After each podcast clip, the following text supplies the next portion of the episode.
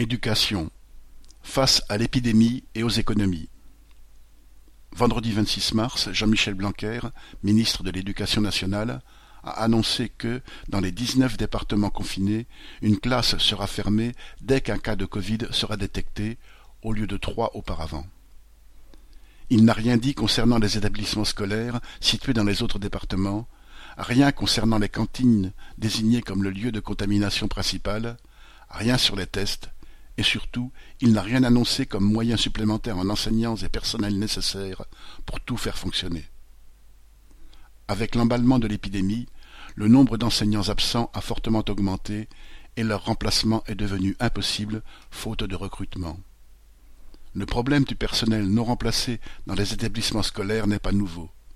Mais, avec l'épidémie, le système scolaire craque et est dans l'incapacité de fonctionner dans bien des endroits. De nombreux départements, comme le Val-de-Marne par exemple, il n'y a plus un seul remplaçant disponible. Dans les écoles, les élèves sans professeur sont répartis dans les autres classes ou restent chez eux lorsque les parents peuvent les garder. Dans une école du Perreux-sur-Marne, les élèves se sont retrouvés à cinquante-sept dans la même classe. Un comble vu la situation sanitaire.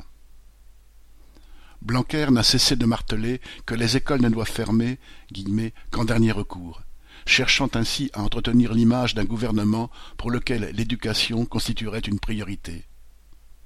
Mais depuis le début de l'épidémie, il y a un an, aucun moyen supplémentaire n'a été consacré à l'école.